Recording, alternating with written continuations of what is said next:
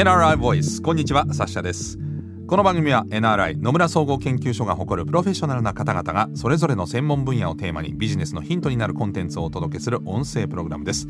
今回お話を伺っているのはサステナビリティ事業コンサルティング部カーボンニュートラル戦略グループグループマネージャーの稲垣明則さんです。引き続きよろしくお願いします。はいよろしくお願いいたします。稲垣さんは2008年 NRI に入社。現在は業界横断のカーボンニュートラル実現に向けた官民のコンサルティングを実施されています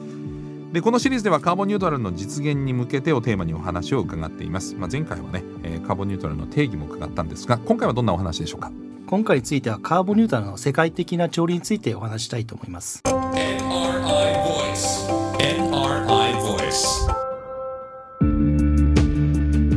さあ、えー、前回のカーボンニュートラルの定義概念これをまあ改めて整理しました。まだという方はですねぜひ前回の配信もう一回聞いていただいて整理したところでですね今カーボンニュートラルが注目されている状況についてまあお話を伺った上でカーボンニュートラルを取り巻く世界的な状況はどうなのか改めて世界の CO2 の排出状況まあこれはね先進国もあって発展途上国もある中世界的に見ると今どんな状況なのか教えていただけますか？はい。まずその温室効果ガスって言われるとですねいろいろと実は種類があるわけなんですけれども、はい、まあ、やはり一番多いのはあの CO2 でしてこれがおよそ全体のですね8割弱ぐらいを占めています。二酸化炭素。そうですね。他にもメタンガスとかいろいろあるんですね。そうですね、はい、まあ、メタンガスが2番目になりますね、えーで一方その用途で見た時にですね、まあ、どういったところでの CO2 が一番多いかといいますとやはりまあエネルギー期限のものです、うん、要はこれは燃料をまあ燃やして出てくるところですね、はい、用途としては当然発電に使ったりとか熱に使ったりだとか、まあ、それが結果的にいろんな経済活動の中で使われるわけですけども、うん、まあ、そこの割合っていうのがまあおよそ8割弱ぐらいあると、まあ、こういったふうになっています。え。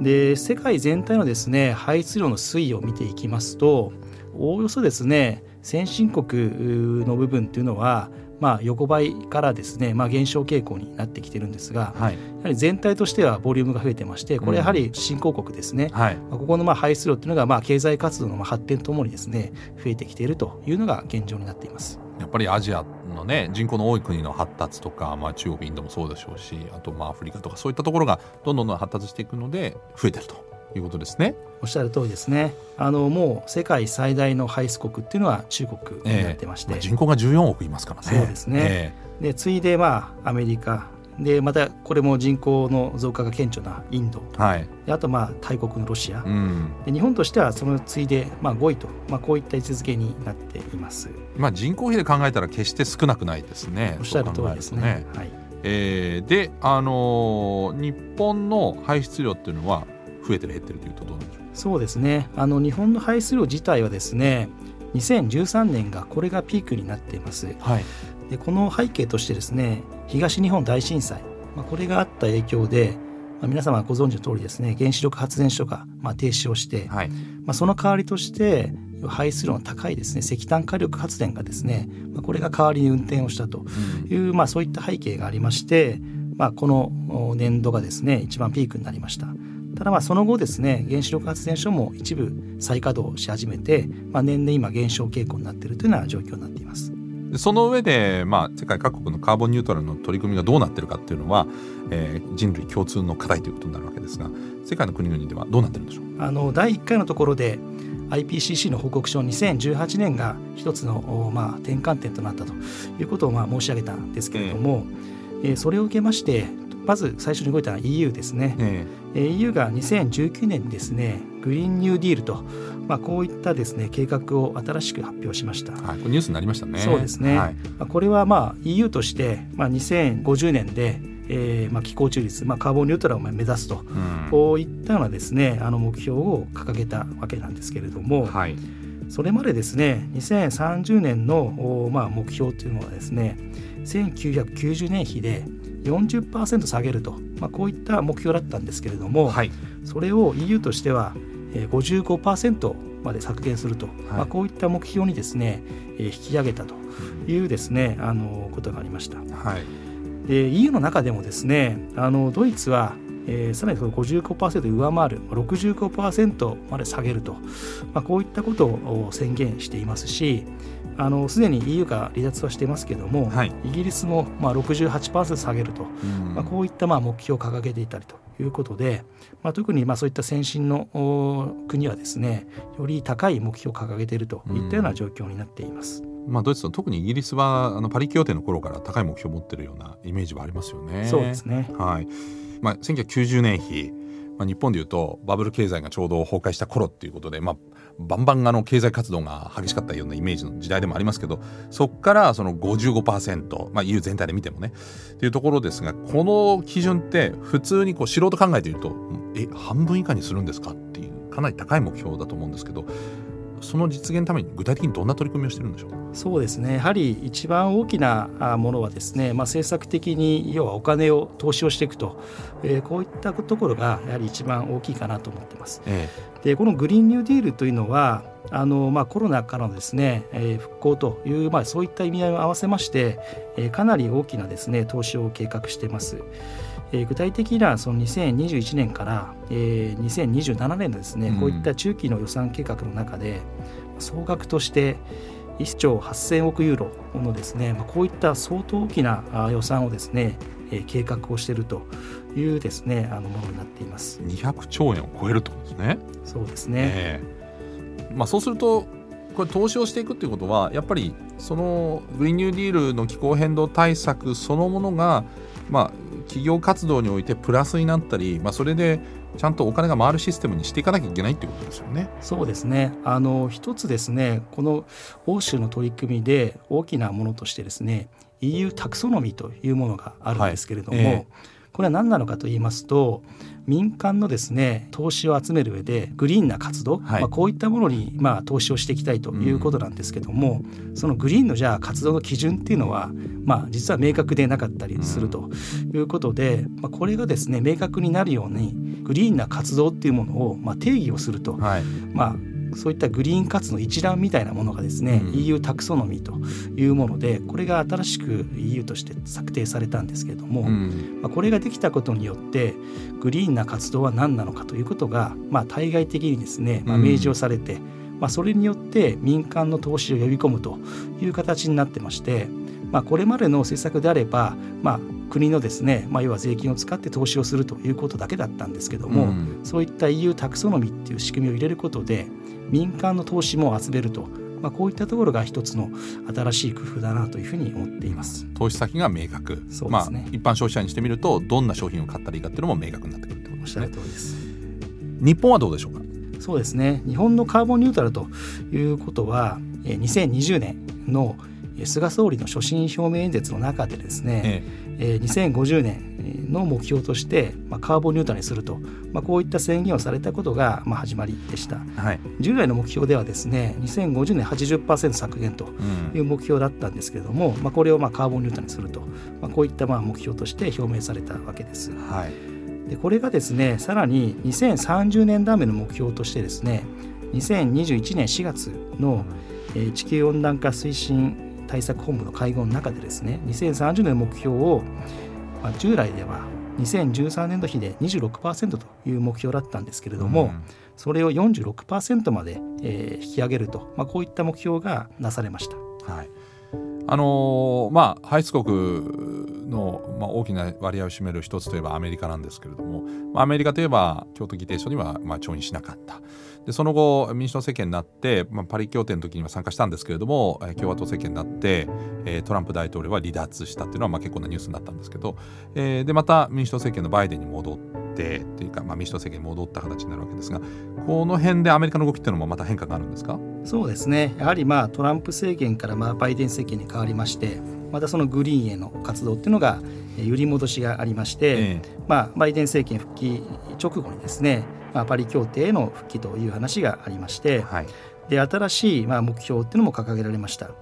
でこれはですね2050年までにですねカーボンニュートラルと、うん、実質ゼロという公約を掲げてますしあと2030年までにですね2005年比ですけれども、はい、50から52%削減すると、まあ、こういった新しい目標を発表しています、うん、まあ、世界的にやっぱりこう先進国を中心に2050年にカーボンニュートラルにするっていうのはなんとなくこう共通の課題になっているのかなというふうに思いますがそんな中で、えーまあ、アメリカ、えーまあ、アメリカがどれだけやるかっていうのは、まあ、世界的にも他の国も含めて注目していると思うので非常にこの、えー、歩みっていうのは重要になってくると思うんですけどまあ、そういった意味ではそのトランプ政権下で少し他の先進国に比べて一歩出遅れた感のあるアメリカはどうなんでしょう？バイデン政権になって加速してるとかその遅れを取り戻すような活動ってあるんでしょうか？そうですね。あのバイデン大統領としてはですね就任直後にまずは、まあ、コロナからの復帰ということで、ええ、米国救済計画と、まあ、こういったものをですね出しているんですけども、はい、それに続く、まあ、計画として2つの計画を出しているんですが、ええ。えー、1つはですね、まあ、米国雇用計画ということでこれは、えー、インフラ投資を中核としたですねもので、まあ、総額2兆ドル規模のですね、えー、計画になっています。もう一つが生活とか子育てとか、まあ、そういったものを盛り込んだ、えー、米国家族計画これは1.8兆円規模なんですけども、ね、まあ、そういった計画があります。で先ほど申し上げたその米国雇用計画の中でですねこれはあの老朽したインフラを更新していくというところもあるんですが、うん、やはりそのクリーンエネルギーにまあ転換していくと、まあ、こういったものがこの計画の中に盛り込まれています。なるほど我々の中でも自宅でいろんな家電製品が老朽化して新しく変えるとあの省エネになってますよみたいなのありますけどそれを国単位でやるってことですね。あそうですね、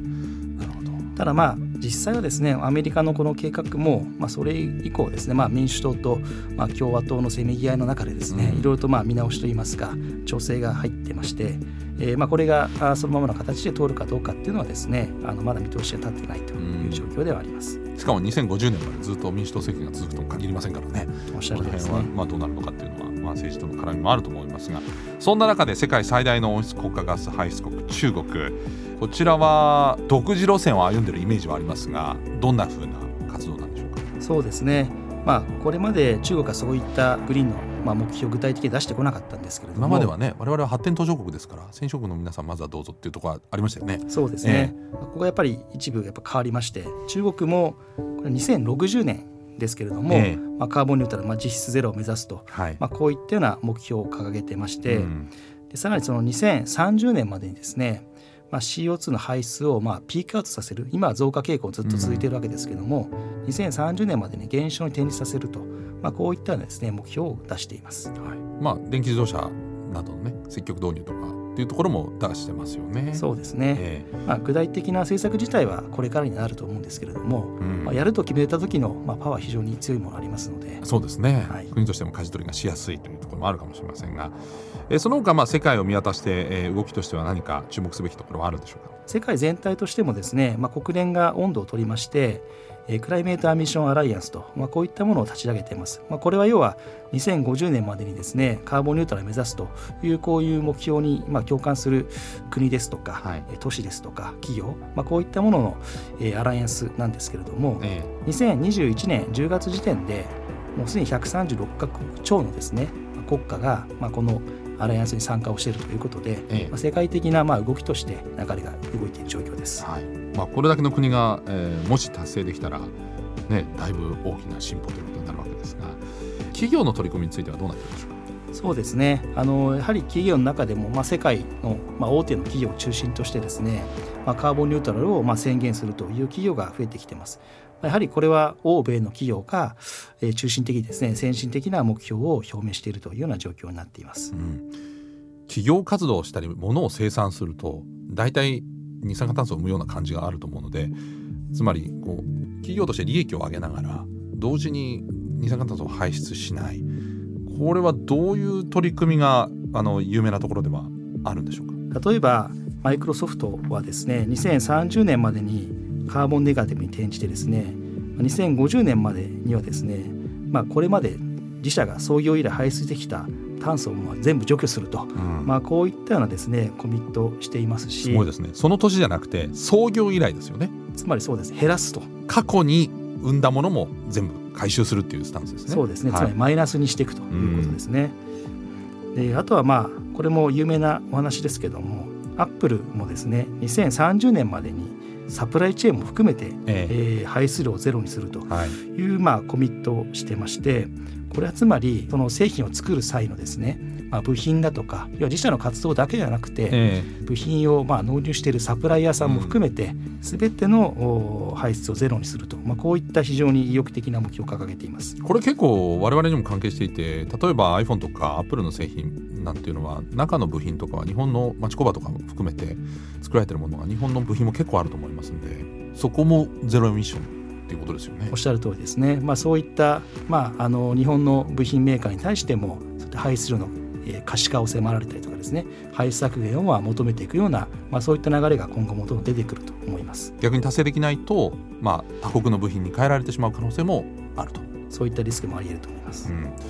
まあ、あの社会貢献とはいえども、まあ、積極的ですよね。当然ながらその利益を生んでいかなきゃいけない企業ですからその辺はすごいなと思うんですあのなかなかその CO2 排出対策そのものはですねコストアップにつながるわけですけれども、うん、まあ、やはりこういった世界的な動きっていうのがですね、まあ、競争環境そのものを変える可能性もあるということで、まあ、やはりこれを機にですね、まあ、そういった先ほど紹介したような先進企業っていうのは自らがリードをしながら、えー、ここのまあルールメイキングも含めてですね、えー、先導していくと、まあ、こういった動きをしているのかなというふうに思っています。まあ、やれるところからやっていくとそんな中で、まあ、今のは外国企業、まあ、アメリカ企業だったので日本ではそういう取り組みってないんでしょうか？日本の企業の多くもえー、2050年のカーボンニュートラルを宣言する企業はですねあの非常に増えている状況です。はい。あの多くは、まあ、日本の製造業を中心にですねコミットしているというような状況になっています、うん、マイクロソフトにしてもアップルにしても、まあ、大手の IT 企業ですし大手企業ですと、まあ、そういうことを打ち出しやすいのかなという感じもするんですけども体力もありますしこれ例えば中小企業とかはそういったあの企業も同じようなスタンスの活動っていうのはこれから求められているんでしょうか？そこはまだ温度差があるかなと思ってまして、うん、やはり今は現状は大手の企業が中心にこういったコミットをしているというような状況だと認識をしています、ええ、が、まあ、先ほどの話にもありましたように、まあ、その取引先である大企業がですね、まあ、そういった動きをする中で受け手である中小企業っていうのもですねそういった圧力といいますか、うん、えー、まあ、求められるというまあ流れが出てきますので、まあ、そういった中で、まあ、徐々にですね中小企業としても、まあ、対応せざるを得ない状況になっていくんだろうなというふうに見ています。うん世界的なまずその目標がありそれに合わせて、まあ、あの国ごとの目標っていうのを、まあ、旗振り役としての、まあ、国政府があり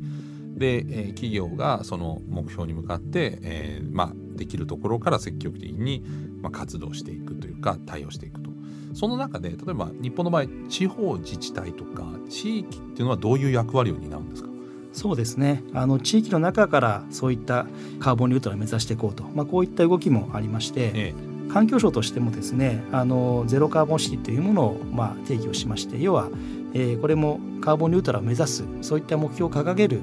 自治体を、まあ、そういった形で定義をしてですね、まあ、そこに対して政策的な支援をしていくと。うんまあ、こういったようなですねあの流れもありまして、うん、えー、まあ、これはまあ目標をまあ出しているというレベルですけれども、まあ、すでに400弱のですね自治体がこういったところに参加を表明していると、うん、まあ、こういったような状況もあります。あの私のふるさとのドイツではあのずいぶん前から環境都市あの毎年こう、えー、ランキング付けというか今年の環境都市1位はみたいなのを決めてちょっと競争させるような、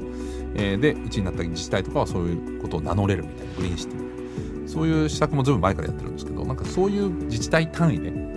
切磋琢磨できるような仕組みっていうのは作れないもんなんですかね。そうですね。今環境省が予算措置をしてるんですけれども2030年にかけてですね特にそういった脱炭素への取り組みを加速するような地域、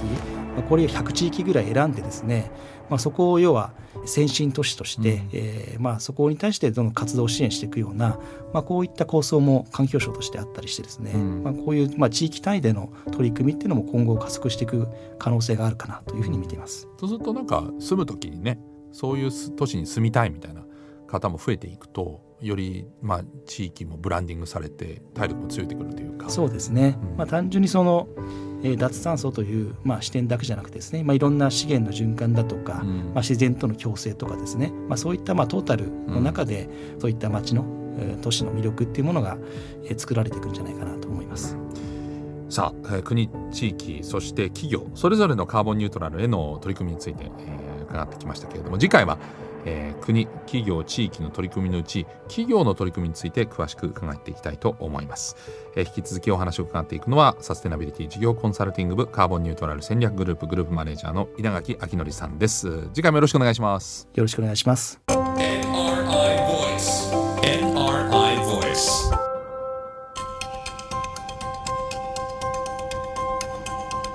NRI Voice この番組はアップルやグーグルなどのポッドキャストのほか NRI のウェブサイト内からもお聞きいただけます。NRI Voice で検索してチェックしてください。引き続きカーボンニュートラルの実現に向けてお話を伺ってまいります。ナビゲーターはサシャでした。